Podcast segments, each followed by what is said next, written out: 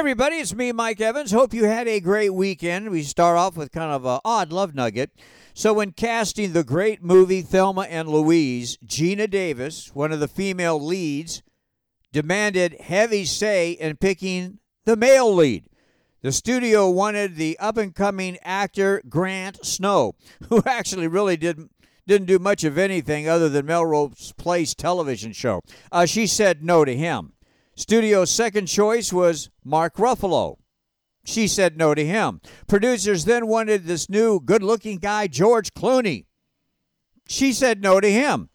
Geena insisted on a young, unknown Brad Pitt, who she apparently wanted to have a relationship with. Brad got the gig and she got the short lived relationship.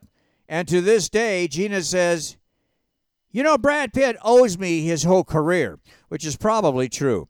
Hey, they can't stand each other and they can't stand being away from each other. So, Machine Gun Kelly and Megan Fox, they just hook up every time they're in the same city, which is very, very often. So, movie news Johnny Depp's new movie, Jean du Barry, set in 1740 about Louis XV and his concubine, is beyond bad. I predict a box office bomb.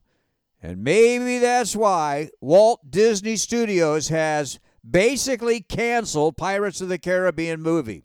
Believe me, we've seen the last pirate movie. Hey, meanwhile, Indiana Jones, The Dial of Destiny, opens in two weeks and this is a movie that I think you'll either love or you will hate. Buy what they're selling, or it's just a matter of been there, done that. However, should be pointed out, pre ticket sales are fairly strong. Odds and ends prediction the Writers, Screen Actors Guild, American Federation of Television Radio Artists, and one other union will come to terms on June 30th. June 30th give or take a day. That's what little birdie tells me. This little birdie should know. So, look, I love Dwayne The Rock Johnson, as so does NBC TV.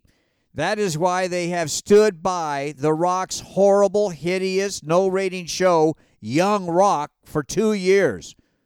But they finally pulled the plug on it. Rod Stewart says he is selling his $70 million Los Angeles mansion because He's had enough of America's crime, its politics, its taxes. Stewart called the United States of America totally toxic. Okay, Rod, just don't let the door hit you where the good Lord splits you. Hey, heads up. Tomorrow morning, I'm having an all day follow up exam at my surgeon's office from my heart surgery. Translation MP3 tomorrow, but I'll be back on Wednesday. Have a great day. We'll do it uh, MP3 tomorrow, back live Wednesday. See ya.